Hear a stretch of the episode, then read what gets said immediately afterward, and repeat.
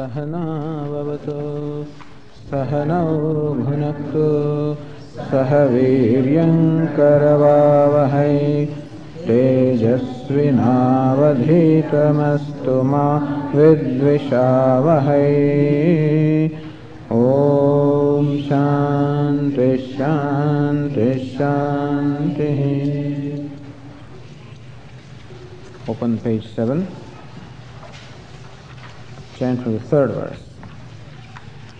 मम यो निर्महद्ब्रह्म मम यो निर्महद्ब्रह्म तस्मिन् गर्भं दधाम्यहम् तस्मिन् गर्भं दधाम्यहम् सम्भवः सर्वभूतानां सम्भवः सर्वभूतानां ततो भवति भारत ततो भवति भारत सर्वयोनिषु कौन्तेय सर्वयोनिषु कौन्तेय मूर्तयः सम्भवन्ति याः मूर्तयः सम्भवन्ति तासां ब्रह्ममहद्योनिः तासां ब्रह्ममहद्योनिः। अहं बीजप्रदः पिता, अहं बीजप्रदः पिता सत्त्वं रजस्तम इति। सत्त्वं रजस्तम इति। गुणाः प्रकृतिसम्भवाः। गुणाः प्रकृतिसम्भवाः। निबध्नन्ति महाबाहो। निबध्नन्ति महाबाहो।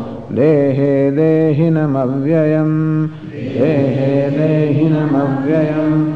तत्र सत्त्वं निर्मलत्वात्। प्रकाशकमनामयम् प्रकाशकमनामयम् सुखसङ्गेन बध्नाते सुखसङ्गेन बध्नाते ज्ञानसङ्गेन चानघ ज्ञानसङ्गेन च सत्वं रजः तमः इति गुणः। हे Arjun the three gunaha these are the three dispositions or three constituents of which prakriti the matter consists of sattva rajas and tamas. And these are also the constitutions, constituents of which everybody's personality is made. And specifically our mind.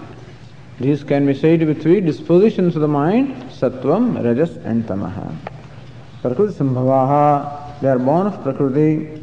Nibadhanti mahabaho dehe dehinamavyayam and what this do is he mahabaho o mighty one avyayam dehinam dehe nibadhanti these three gunas that is this prakriti this nature of one acts as a rope and ties or binds this, this dehinam the self who is avyaya who is immutable imperishable so the immutable, imperishable meaning the one that is free from every sense of limitation.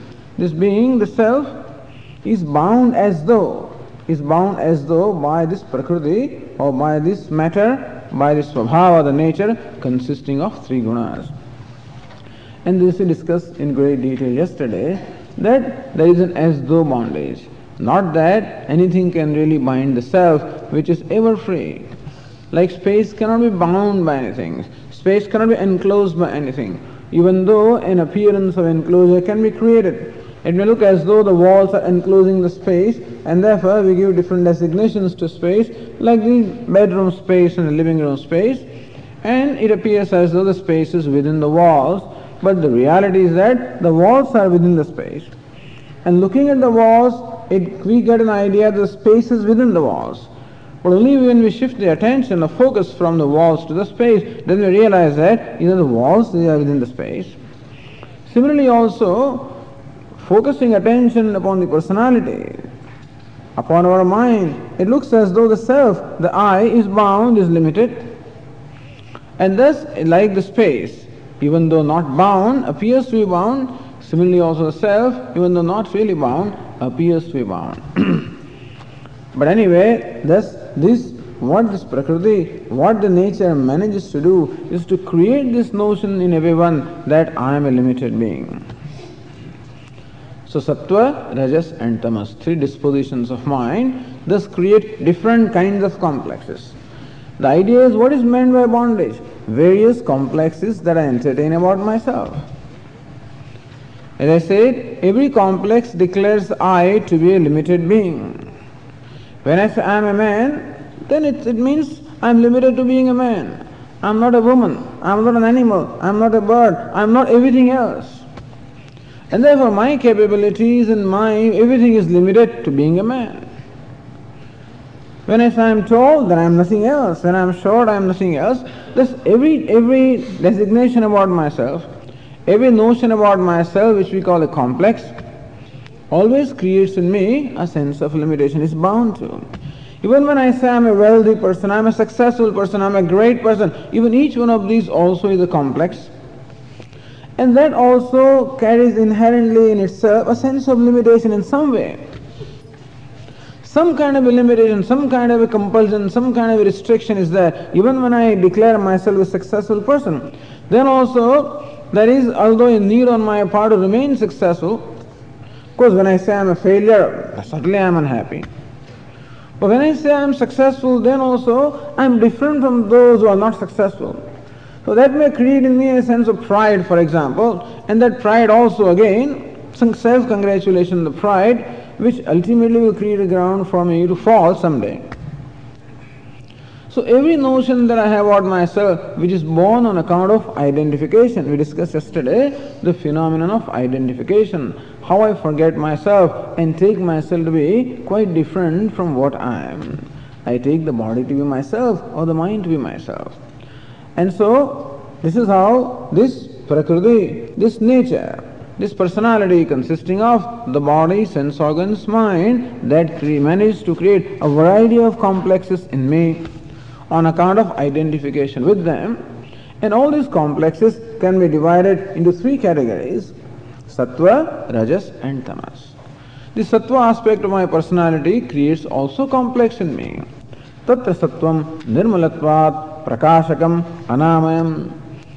Sattva is that which is nirmalam, which is pure. Prakashakam, illuminator.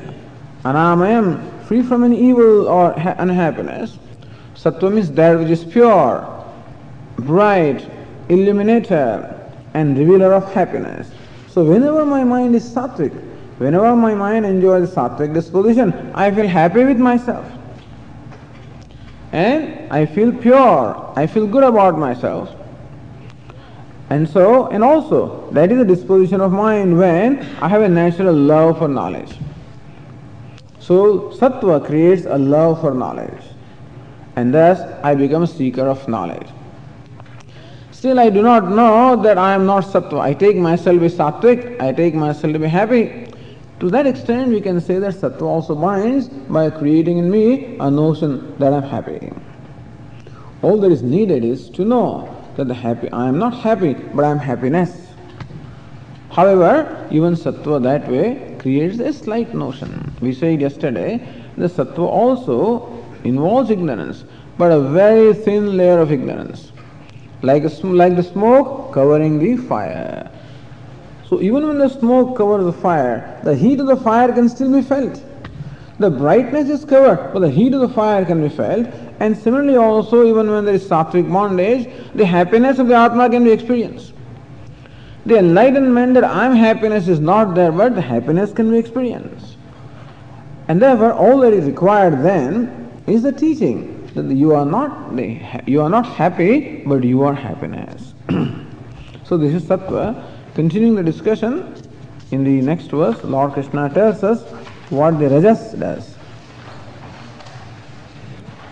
रजो रागात्मकं विद्धि रजो रागात्मकं विद्धि तृष्णासङ्गसमुद्भवं तृष्णासङ्गसमुद्भवं तन्निबध्नाति Kaunteya तन्निबध्नाति Kaunteya कर्मसङ्गेन देहिनं कर्मसङ्गेन देहिनम्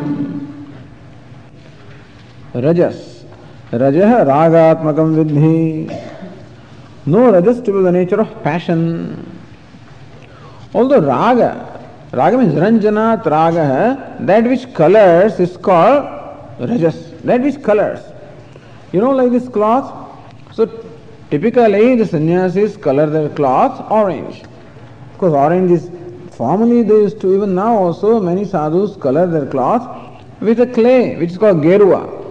It's with the clay that they color their cloth and it goes away in, in a few washes and every 15 days you keep on coloring that. So how the cloth is colored? That color is called raga or ranga. So it's called ranga which also means raga. So that which colors is called raga. So that which colors my mind also is called raga or rajas. So rajas is that which colors my mind. That means I do not have a clear objective perception. I have a colored perception. So when I look at an object, then it colors my mind. The Raja, Rajas in me colors my mind. Therefore, I some kind of a passion is created in me with reference to object. Either it creates an attachment for the object or creates an aversion for the object. So that's called passion. The like and dislike or attachment and aversion.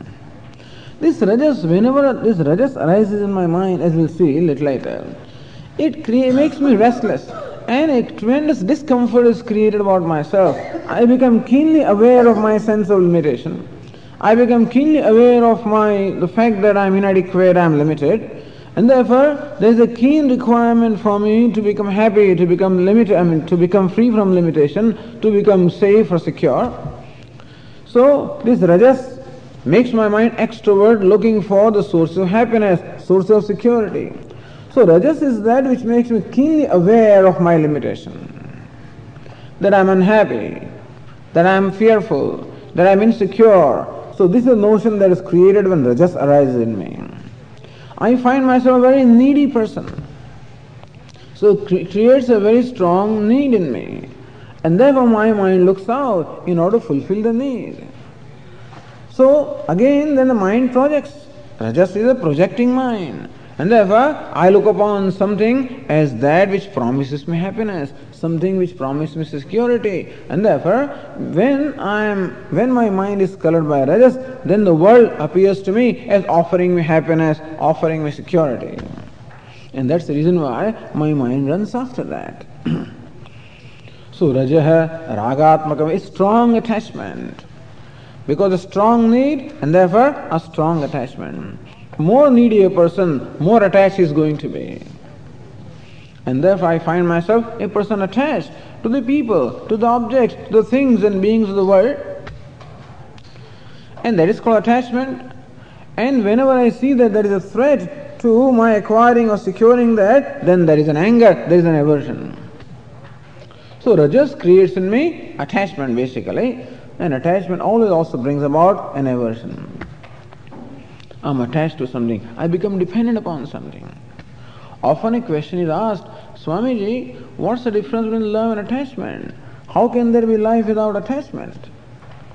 It is true, attachment is always there. But just to understand the difference between love and attachment, in attachment also love is there. But our love, when it gets somewhat distorted, then it is called attachment. In every relationship, there is love, in fact. Even when I'm angry, also there is love.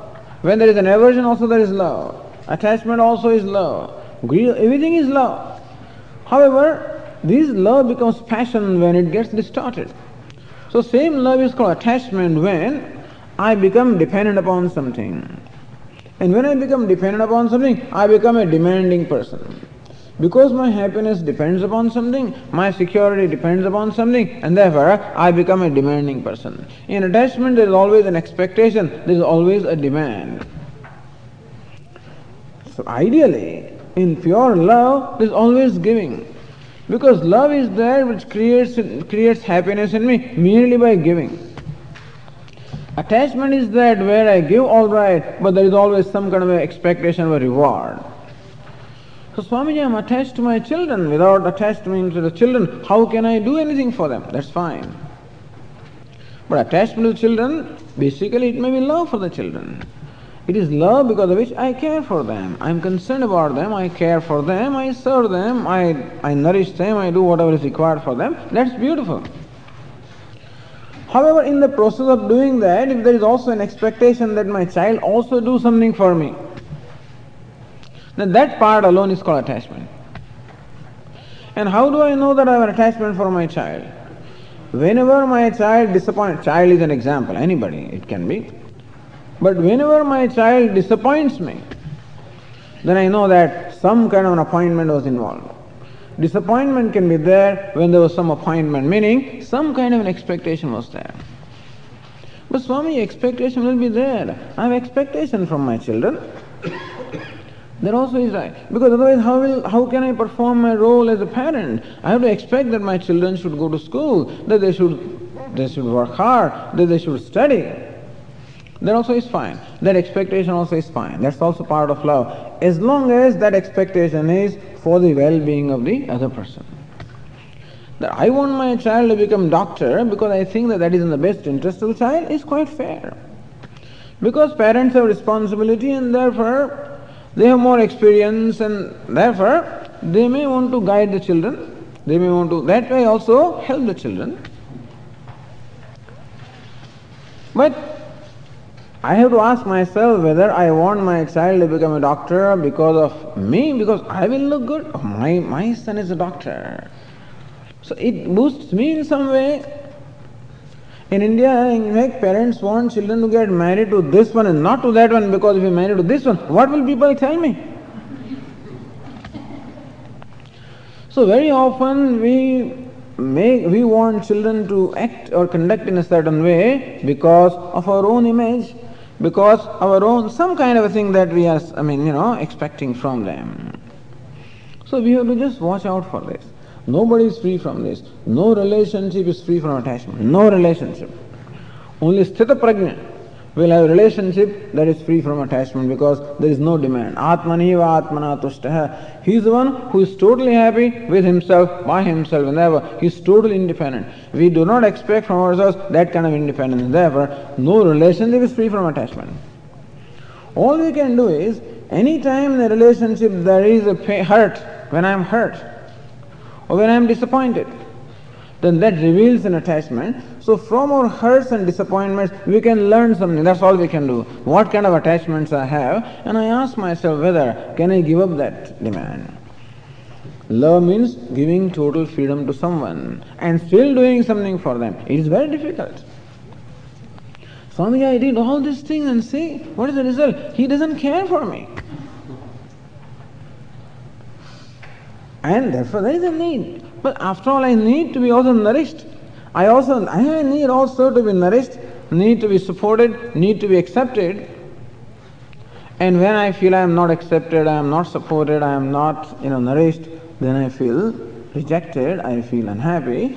So really, in every relationship there is a give and take. I nourish my children and I expect and children also nourish me. It's natural. Children, by doing what I think they should do, they nourish me. I feel nourished. I feel also supported. I feel also accepted by them. So there is a need. Understand that it is that need which is there everywhere, is what brings up or what manifests itself in the form of a demand, in the form of a desire, in the form of attachment. And so becoming we can become free from attachment only when we become free from all the needs and basically emotional needs. There is an emotional need. I mean, after all, I work hard, Swamiji. I've invited 25 people and I have been working for two days. I cooked so much food and so wonderful. All these fellows ate and went away, did not even say a word of appreciation. So some expectation is there. I should not kill, I should not uh, condemn myself for having that expectation, but I should know that that expectation arises because of my need. And I should ask myself, can I do my work without even that expectation? I should not demand from myself, but I can ask that question. Because it is that expectation which is there which creates the possibility of a disappointment, of a hurt. All the hurts are there or all disappointments are there because there are some expectations. Expectation is something natural as long as I am a needy person. But as I said, every time I am disappointed, every time I am hurt, it reveals a certain need from me and I can address that need. Whether I should hold on to that need or I can drop it. And that's how our relationships can slowly become free from attachment. So, but anyway, that attachment part is a product of the need. The raga, rajas makes me keenly aware of that need. And basically an emotional need arising from a sense of insecurity, sense of incompleteness. And therefore, there is a need for security, there is a need for happiness, there is a need for nourishment, there is a need for accept- acceptance. So that is rajas. And stronger the rajas is, stronger the need is. And if you look at our relationships also, it begins all nicely. And slowly and slowly attachment gets added into that. Slowly and slowly we start expecting more and more. And slowly and slowly then that more expectations means more possibilities of hurt and disappointments and more conflicts also can come. So love always involves giving. Love, where there is joy in very doing, when there is a joy in very giving, that is called love. When there is a joy in a reward, that is called attachment. This is what Bhagavad Gita teaches all the time. Lord Krishna teaches us. How to slowly become free from what we first of all what we want is sattvic mind. Sattvam sukhe sanjayati and jnane sanjayati. It is uh, knowledge can take place. So this morning Swamiji was talking about the preparation. How every knowledge requires a preparation. This knowledge requires preparation in the form of a mind which is sattvic, which is pure, which is transparent, which is which means that it is free from impurity and agitation. It is free from what we call rajas and tamas, free from attachments and aversions. So Lord Krishna gives us a very beautiful formula, very famous formula. Karmanyavadhikaraste ma phaleshu kadachana. Here Arjuna, you perform your action. It is your duty to perform the action. Action means offering actually. When I perform an action, I offer myself it's an action then at physical level, at the, the speech level, at the mental level, at combination. But in every action, in every action I make an offering of something that I have, some, some knowledge that I have, some skills that I have, some abilities that I have, some emotions or love that I have. Every action always involves an offering. So Lord Krishna says, it is your duty, it, it, it behooves of you to, to offer. Ma phaleshu kadachana but as best as you can, make that offering without expecting a reward. Very difficult, but this is what, because whenever my, of course, whenever I make an offering, rajas means what? This person always, Swamiji said, we are all utilitarian. So mind always calculates, what is in it for me? It's natural. And that what is it for me also comes because there is a need, as I said. Now the point is, should I keep on giving reality to that need? Or should I realize that that very need arises from ignorance? Lord Krishna says that if you perform actions with a desire for rewards, which is fine, every action will give a reward. However, if an action is performed for the reward, you know what it means is that the desire for the reward which arises from the need is kept on supported. I keep on supporting that need. Understand that the need arises from ignorance. And therefore, unless ignorance goes, the need can never be fulfilled. World cannot fulfill my need. If the tenth man is searching for the tenth man, who can who can provide him tenth man unless the knowledge that he is the tenth man? Similarly, who can give me that security and happiness that I am seeking? My own self. By knowing that the security happiness I am seeking is myself, that's the only way to fulfill the need. And therefore, Lord Krishna says, even when a need arises in your heart, don't give it, don't support it as much as you can.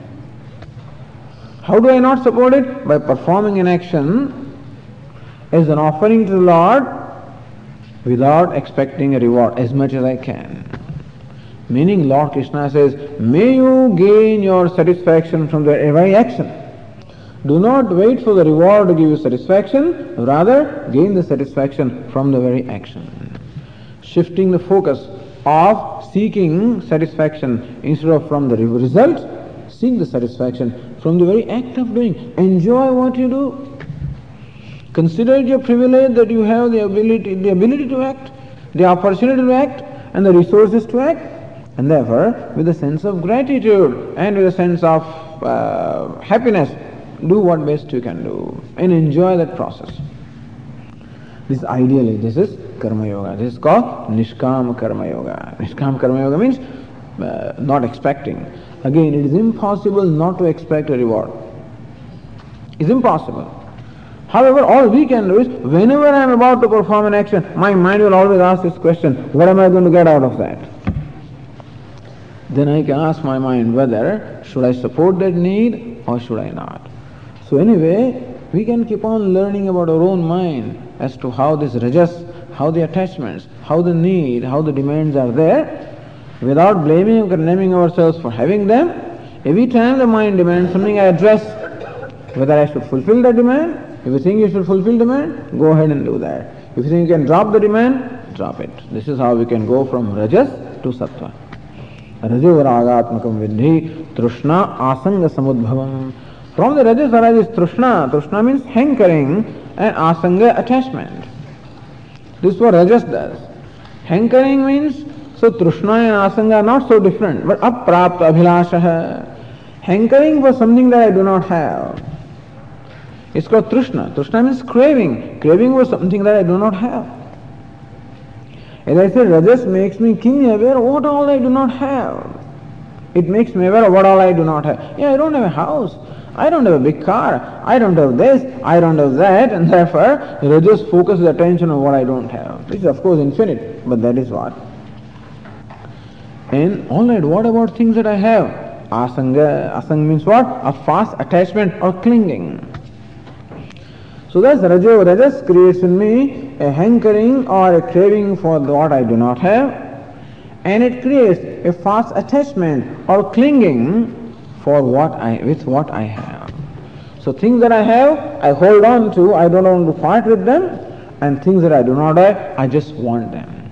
I want things that I do not have and I want to hold on to things that I have. This is what Rajas does. And so what happens? This is the nature of Rajas. So whenever this arises, I know this is Rajas. So in the first line, Lord Krishna gives you what we call Lakshana. Lakshana means definition or characteristic of Rajas. Sattva also, Nirmalam, Prakashakam, Anamayam. That's how Sattva is. Here it is Ragatmakam Vidhi, Trishna, Asanga Samudbhavam. So I know that this is called Rajas. Sometimes you don't know this. So first of all, Lord Krishna says this is called Rajas. And then Rajas, how does it bind me? Tan nibadhnadi kaunteya karma sangena dehinam.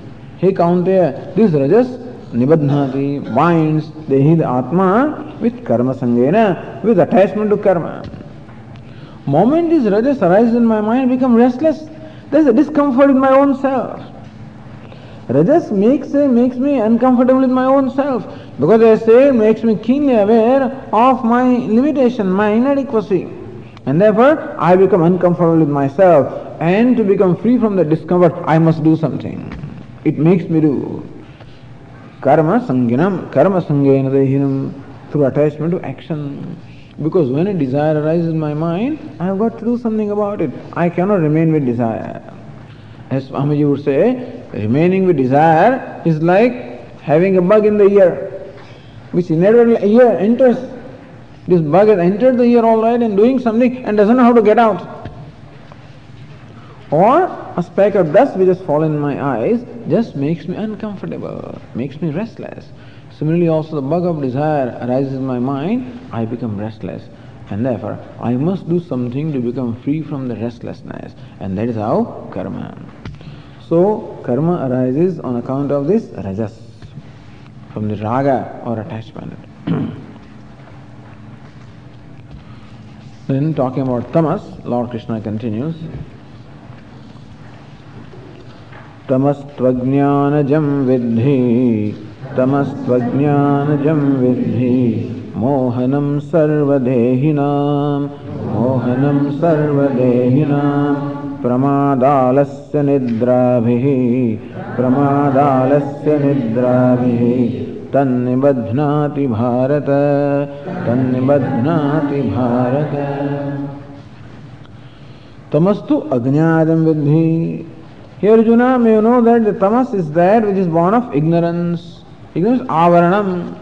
If you remember, we talked about two things, avaranam and vikshepa, veiling and projection. Tamas means darkness, veiling. Rajas means projection.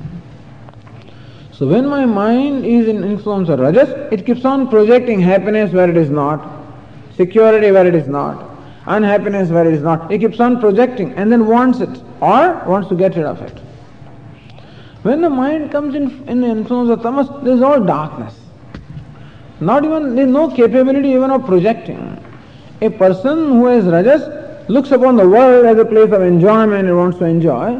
But when the tamas comes to my mind, the world does not attract me, or there is no attachment also that time. There is no attraction. So there is no capability of enjoying things. At least when rajas is there, I can enjoy pizza and stuff like that. I can enjoy them. I can enjoy things. When tamas is there, I can't, nothing interests me. Music, uh, food, uh, I'm not in a mood. And so that is called tamas, when I cannot enjoy things. At least in rajas. In sattva, I enjoy myself. In rajas, I enjoy the objects of the world. In tamas, I cannot enjoy anything. Neither can I enjoy myself, nor can I enjoy the world. Mohanam sarvadehinam and that which creates delusion in everybody. Because it is from tamas that the rajas is born. Tamas means avaranam, that veils the true nature of myself, and then rajas means creates the projection, all kinds of complexes about me. But when tamas is there, there is only dullness, there is only avaranam or veiling. And what does it do? Pramadalasya nidrabhi tan nibadhnati bharata. Hey Bharata, that mind through pramada. Pramada, karyantar asaktaya. Pramada means doing something which is useless. Keep on, pramada. Pramada and alasya. Pramada means what I should do is one thing and what I wind up doing is something else. Tomorrow is examination and I should be studying, work, studying hard. And what I do is watch TV, go for a movie, walk on the telephone and stuff like that, whiling away the time. So when the mind is overtaken by pramada, I just do not know what my priorities are, and that's how person keeps on doing something altogether different from what should have been done. He is not aware of what is really the priority in my life.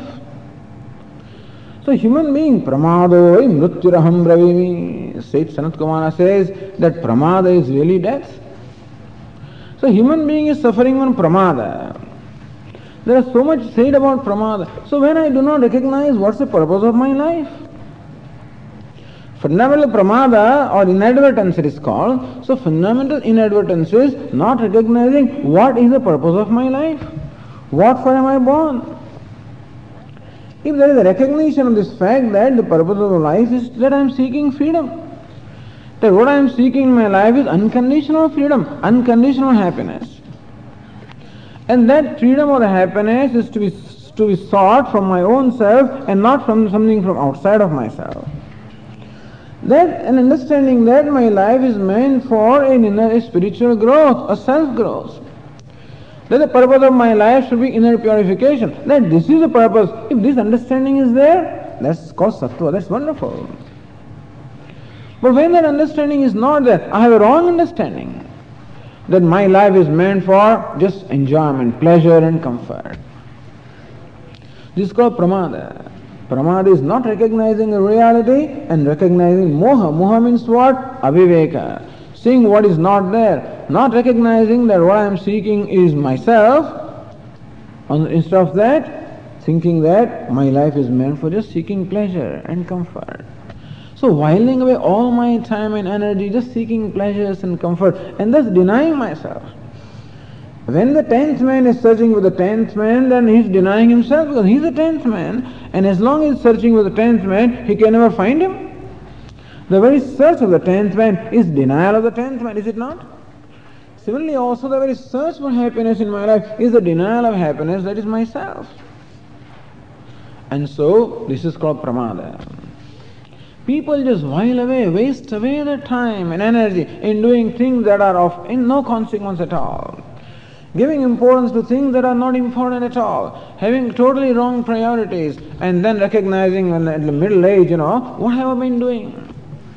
That's what happened to Arjuna. Arjuna said, What am I doing? What did I do for all this time? Karpanya dosopahata Oh Lord, I find that my, my svabhava, my mind has been overpowered by karpanya, by kripanata, by miserliness. That I have been given an intellect with which to discriminate between the between what is right and wrong and what is desirable and undesirable in my life. Instead of that, I have spent all my time and energy in acquiring new and new weapons and acquiring only material prosperity. I never recognized that the human life was meant for spiritual prosperity, not recognizing that. So, not seeing the obvious facts of life also, not learning from life. This is the pramad. That's what tamas does. Everybody has this tamas. And there is uh, pramada, alasya. So, this pramada, doing something altogether different from what I should have been doing. Sometimes we find people doing, you know, now we have to catch a train. You must leave home, you know what is this fellow doing? He's in the bathroom. He's taking shower. He's washing, you know, his hair and all, all sorts of things, you know, all together. Come on now, you know. And the, the mother is shouting and screaming, and this fellow just is uh, whatever it is. So preoccupied with something that is totally quite irrelevant. Whether he should have been doing something else. his pramada, you know. Anyway, so this is very common. And the reason is that I'm just not in a mood to do things. That's I'm not motivated. I know that I should be going to the, I shouldn't be catching, you know, pramada. No, alasya. Alasya is where there is no motivation at all. That is alasya. Second is alasya. Pramada is not knowing what I have to do. And I do something different. Alasya is laziness means I am just not motivated to. Oh, tomorrow is examination, why don't you study? I know, ma'am, but I just, I'm not in a mood. Alasya. Alasasya bhavaha alasyam. Alasa. Ralayoho abheda arasa. So when rasa is not there, when I'm not interested in something, when I'm not motivated by something, when I'm not, you know, I know that I should go to school, but I don't feel like that. I know that I should study, but I don't feel like that. I should know that I should wake up, Swami. I know I should wake up at 5 o'clock in the morning. I just cannot, I don't feel like that. I should go to meditation class. I don't feel like that. I should do my japa. I don't feel like that. So, when, because there's no rasa, because I don't enjoy something. The mind is that it always seeks enjoyment. When I cannot enjoy, a tamas tamasa fellow cannot enjoy anything. Cannot enjoy food, cannot enjoy music, cannot enjoy life at all, and therefore there's no motivation to do anything. That he knows I should do that and still does not do. So go to it, it, it these days, you know, uh, you listen to dialogue between the mother and the teenagers, you know. But nobody can go to the room of the teen, teenager's room, you know, because there's no space to walk there. And see, they're lying this way, you know, all clothes are, all kinds of things. That fellow sees them. Mother keeps on telling him, come on, do your laundry, set up this. Just cannot be motivated. Either pramada or alasya. and third is nidra, waking up at 12.30 in the afternoon and things like that, you know. Nidra. Pramad, alasya, nidra, bhi, tan nibadhnadi. So this, there is love for avoiding things, that's all. I'm not saying, I'm not talking about people as such or a particular, I'm not talking about teenagers and things like that. I'm talking about in general. I'm saying that I know that I should wash this dishes. There's a whole pile of that, you know. But I just can't do that. That's all. I can't get around. I can't be motivated to do that. This is called. Pramada is that I know that I'm going to have to wash the dishes, but I, I'm sort of, you know, sometimes not knowing that, I keep on creating dishes, you know. It's amazing how people do that. For everything they have a new plate and for everything there's a new ball, you know. And before you are through with the cooking, there's a whole pile of things, you know, not knowing that I am going to, I am going to have to do that, you know. So that is pramada. And now seeing that pile, and I just don't feel like, let me first have a nap. You know. and then let me go to a movie, something like that. And so what is to be done is not done. This is called alasya. And then I get too fed up with this and nidra. That's all I do. You know. The only way to avoid everything is nidra. Pramad alas nidra vihi tan nibadhnadi bharata. So whenever tamas takes over my mind, then pramada, alasya nidra, one of these things happens. so that is how Lord Krishna explained what are the lakshana or the characteristic of sattva. My mind is sattvic, I am cheerful, happy, pleased with myself. Mind is rajo, rajas, restless, discomfort, uncomfortable with myself. Tamas, just totally, you know, uh, unmotivated, not feeling anything, feeling dull. In ninth verse, this is uh, summarized. सत्वं सुखे सञ्जयते सत्वं सुखे सञ्जयते रजः कर्मणि भारत, रजः कर्मणि भारत। ज्ञानमावृत्य तु तमः, ज्ञानमावृत्य तु तमः। प्रमादे सञ्जयत्युत प्रमादे सञ्जयत्युत सत्वम सुखे संजयति। हे भारत, हे Arjun Sattva attaches one to happiness. That is, whenever there is sattva in my mind, I am happy. Happy with what? Happy with myself. When I am happy with myself, I am likely to be happy with everything also. Sattva being pure, sattva being transparent, creates happiness in my mind for no reason at all. Happiness with myself is always for no reason. Sattvam sukhe sanjayati. And that's why I want it. That's the reason why everybody wants it. Suppose a certain experience gave me that happiness. That's why they, the yogis, they talk of samadhi, you know, because when my mind is in samadhi, then there is a, as I said, or when we have the mind becomes tranquil or quiet, then we gain an experience of happiness. So the mind wants it again and again. Or whatever it is that gave me happiness, that's what my mind will naturally want. But sattva creates happiness. Rajah karmani bharata. When rajas arises in my mind, creates restlessness in me and compels me to do something. When rajas is there, I have no freedom not to do. It, I'm compelled to do something. I'm so restless inside that I cannot sit quietly at all. And so, when mind is sattvic, I can sit quietly. When there is rajas, I'm, I become restless. I have to do something. pramade sanjayatyuta. On the other hand, when tamas comes, then myself is completely veiled and there is dullness and darkness so pramada or alasya nidra, one of these three happens. When does it happen? So again, in the tenth verse we are told when this happens.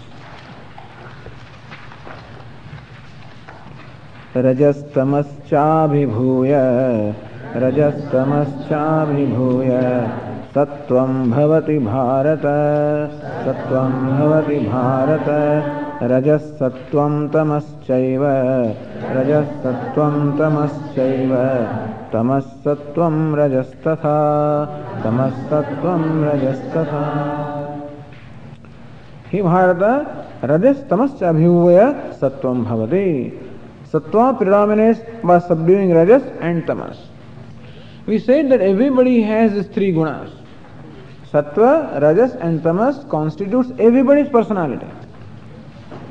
We also said how different gunas predominate at different times of the day also.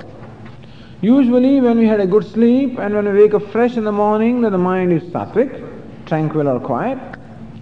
As the day goes on and slowly it becomes active, becomes and, then you know rajoguna rises. And as evening comes, then slowly tamas comes. So this is what happens to everybody. But in between also, Sometimes sattva, when can sattva arise? When rajas and tamas, both of these are overpowered, then alone sattva arises. So sometimes sattva overpowers rajas and tamas and becomes predominant in my mind. Sometimes rajas predominates sattva and tamas and becomes predominant. Sometimes tamas predominates the other two. In short, any one of them will subdue the other two. in my mind, and that time I will find I'm happy, cheerful. Then that means the sattva is predominant. I'm restless, that means rajas is predominant. I'm dull, that means tamas is predominant. now in the next three verses, Lord Krishna tells us, what are the indications? How do I know that my mind is sattvic? How do I know that my mind is rajas or tamas? So, in the next three verses, these indications are given. The eleventh verse gives us the, the, in the indications of how do we know that sattva has arisen in our mind. or that I become a sattvic person. So we call him a sattvic person who generally enjoys a sattvic mind. We call him a rajas person who generally has rajoguna predominant. We call him a tamas person who generally has tamoguna. So a person who generally has sattva guna, who is what we call sattvic person, who generally enjoys the sattvic mind. So how does he feel? That is being said in the 11th verse. सर्वद्वारेषु देहेऽस्मिन् सर्वद्वारेषु देहेऽस्मिन् प्रकाश उपजायते प्रकाश उपजायते। ज्ञानं यदा तदा विद्यात् ज्ञानं यदा तदा विद्यात्। विवृद्धं सत्त्वमित्युत विवृद्धं सत्त्वमित्युत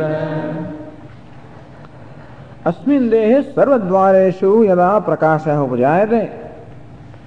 हे Arjun in this body सर्वद्वारेषु from when in all the gates in all the doors of the gates प्रकाशः उपजायते the light of intelligence shines what are the gates in the body the organs of perception are the five gates So, as you know, the sense of hearing, the sense of touch, the sense of smell, the sense of taste, the sense of seeing, the five organs of perception. Lord Krishna says, when in all these organs of perception, when there is a light of illumination, understand that the mind is sattvic. In short, the mind is sattvic, there is illumination in the mind. That time the mind does not project. A sattvic mind is a non-projecting mind, is what we call an objective mind. You hear Swami talking about objective mind, that is a sattvic mind, a non-projecting mind. A rajas mind is a projecting mind. A sattvic mind is a non-projecting mind, which means it, is a, it has the capability of seeing things as they are. Rajas creates attachment and tamas creates aversion. So attachments and aversions means rajas and tamas. When my mind is free from rajas and tamas, when the mind is free from attachment and aversion, then the mind enjoys sattva, enjoys a purity, a transparency, enjoys objectivity, and is able to see things as they are. So we always see things all right, but we don't see things as they are. We usually see things through our glasses of attachments and aversions, likes and dislikes. You know, you may have heard this story. This is how how person becomes conditioned by one's own likes and dislikes. This story of Anjaneya of, of Hanumanji in Ramayana, it is said that once this saint in Maharashtra, Samartha Ramadas, was a great devotee of Lord Rama, and it seems he was writing about Ramayana. And it is also said that whenever this Rama Katha is going on, that time Hanumanji is supposed to be always present, you know. Yatra yatra Raghunath Kirtanam, tatra tatra Krutamassakanjalim, Bashpavari Paripurnalochanam Marutim. So Maruti is always there whenever Rama Katha is going on. So apparently this sage was writing about Ramayana and Hanuman also was present and he was naturally listening or watching and you know. And came the, okay, description when Sita was in the Ashokavana, you know, was captivated by Ravana in the in the Ashoka garden. So the description was being written, and Sage Ramdas was writing. Then the gardens were beautiful white flowers. He was writing, describing that garden. Uh, uh, then Maruti Hanuman jumped in. He says, Wait a minute, this is not right. The flowers were not white. He says, No, flowers are white. He says, I can I see that. He says, No, no, I was there at that time. I was there when Sita was in Ashoka Vatika. I was there on the top of the tree. I, I watched the garden. I know that the flowers were red. Now there is a quarrel between two devotees of Lord Rama. Hanuman, of course, is a great devotee of Lord Rama. So also was this. None of them, uh, you know, conceded. So they decided to seek the uh, uh, you know, resolution from Lord Rama himself. They, they appealed to him. Says, Lord, This is what uh, Hanuman says, and this is what I say. And you have to tell us what is right. Then Ram, Lord Rama says that Hanuman, this sage is right. The flowers were really white. But Lord, I saw them. I was there at that time. I saw that they were red. He says, Yes, you saw them red, that is also right. But you know, before seeing the flowers, you saw the condition of Sita. You saw how she was tortured by these, these female demons, and how she was threatened by Ravana, and how in pain and how sad she was, and you were so angry. And because of the anger, your eyes became red. And thus, so when you looked at the flowers, they appeared to be red to you. In fact, they were white. So this is our coloring, seeing things through our own eyes. That is rajas. So ragadvesha. We hardly see things as they are. But when the mind becomes sattvic, then the influence of rajas and tamas is highly subdued. Then the mind becomes what we call transparent, becomes objective, and we see things as they are. And what how they are, you know? Vasudeva sarvam. What it is nothing Vasudeva, really. As we are listening to every day, that the Lord is both the maker and the material. He alone pervades everything. He is manifest as the whole universe. So who is a sattvic person? The person who is able to see things as they are, which means what? Who is able to appreciate nothing but the manifestation of Lord. That's a real seeing. If he says anything else, then there is some projection involved there. Not that a sattvic person does not see human beings, he doesn't, he sees the same thing. But he appreciates also that in this, uh, in the names and forms, in all the objects and things and beings of the world, he also appreciates that manifestation. He sees that harmony. He sees that harmony. He sees that beauty. He appreciates the manifestation of Lord. That's the sattvic mind. Sarvadvareshu Dehesmin. In whatever he hears, whatever he sees, whatever he touches, whatever he smells, whatever he tastes, he does the taste and see things as we do. But additionally, he also appreciates in, in all of them the manifestation of that Lord.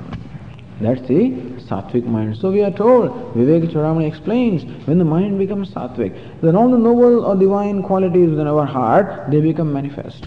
Amanitvam, Madambhitvam, Ahimsa, all of these become manifest. Adveshta, Sarabhutanam, Maitraha, Karuna Evacha, Lord Krishna describes his bhakta, the devotee, and what are those characteristics? All of these, in fact, as we said, that is our true nature. And therefore, what we call the divine tendencies is our true nature. Abhayam, Sattva Samshuddhi, Ahimsa, Samata, Tushtihi, all of these are the beautiful qualities. That is our nature. Because of the Rajas and Tamas, that these qualities, our natural qualities, are subdued. So as Rajas and Tamas are removed by deliberate effort, this is called emotional maturity. As Swami says, you have to initiate the process of emotional maturity. You have to initiate the process of driving away the demons of Ravana and Kumbhakarna, that is Rajas and Tamas. Ravana stands for Rajas, Kumbhakarna stands for Tamas. And Rama can do. So we seek the help of Lord, no doubt. That's the worship of the Lord. So Karma Yoga is worshipping Lord. Svakarmana tamabhyarcha siddhim vindati. Worshipping the Lord with through one's actions, one attains the siddhi. Siddhi means perfection in terms of purification of the mind. So, sarvadvareshu. So when one gains that knowledge in everything, everywhere one is able to appreciate that beauty, that harmony. Understand that vivruddham sattvam, the sattva, sattva guna has become predominant. and also we find I become a loving person, a giving person, a charitable person. I, I get a joy in very giving, I, you know, a very joy of existence. This is what sattva does to us. And that's why the first step in all our spiritual pursuit is to make the mind sattvic. And karma yoga is a whole process of making the mind sattvic. Basically what karma yoga is, performing karma as in the spirit of worship, in the spirit of offering. And what can we offer is our likes and dislikes. So every time I perform an action with a sense of, with the spirit of offering, some raga, raga, raga dvesha is offered. In the process, my mind becomes clearer and clearer and clearer. You become sattvic mind, then those wonderful qualities, amanatvam, madambhitvam, ahimsa, kshantihi, all of these become evident. They keep becoming evident. Not that one day they become evident, it's a process. of discovering that in my own heart. Whereas when Rajas is predominant, then what happens? The 12th verse tells us that लोभः प्रवृत्तिरारम्भः लोभः प्रवृत्तिरारम्भः कर्मणामशमस्पृहा। कर्मणामशमस्पृहा। रजस्येतानि जायन्ते। रजस्येतानि जायन्ते। विवृद्धे भरतर्षभ। विवृद्धे भरतर्षभ।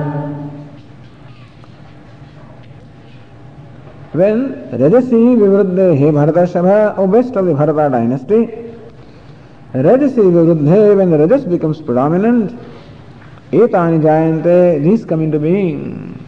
Lobha, greed, Pravritti, activity, Karmanam, Arambha, undertaking of actions, Ashama, unrest, Spruha, longing. So this is what happens in my mind when Rajas becomes predominant. Lobha, greed avarice or greed. What is called greed? Mahati dhanagame jayamani, giving an example of wealth or money. That more and more money I get, even though I, get, I have a large amount of money with me, a good amount of money with me, अपि तदापि अनुक्तरपि अनुक्षणं वर्धमानः तदभिलाष and still the desire for that grows more and more. That is called lobha when I am not satisfied with what I have. Not only that, but more I get, more I want. The usual rule is that when there is a desire, I do something to fulfill the desire, the desire goes away. When desire does not go away in spite of fulfilling, but desire becomes stronger, this is called lobha or greed. Paradravya aditsa the desire to get somebody else's wealth, I mean wealth that belongs to somebody else, or the wealth that does not belong to me, desire to get that. This is greed. That's all you need. That's all the capitalistic system needs to drive the human being into all the craziness is a greed. And this is how everybody is exploited. They know that more you offer this fellow, more he will want. And therefore, show the carrot, that's all and this fellow will keep on chasing it. So that is why we find there is no satisfaction. Even there was no satisfaction when I was in India. When I used to get 700 rupees salary and stuff like that, I lived in a small apartment, seven people in one place and so on. I was not satisfied. And then I came to United States. I started making $7,000 a month. And I have a huge six bedroom house. Only three people living there and so forth. And still, I wish I had a Swami now I uh, what I what is the next project? Central air conditioning the house. What is the further project? A sun deck. What is the further project? A garage for the fourth car. What's the further project? This keeps on going. I have two cars, I'm now looking for a third one, a fourth one. I'm not saying there's anything wrong in this. There's nothing wrong in any of these things. Nothing wrong in having money. Nothing wrong in having things. What happens is greed does not let me enjoy what I have, that's all.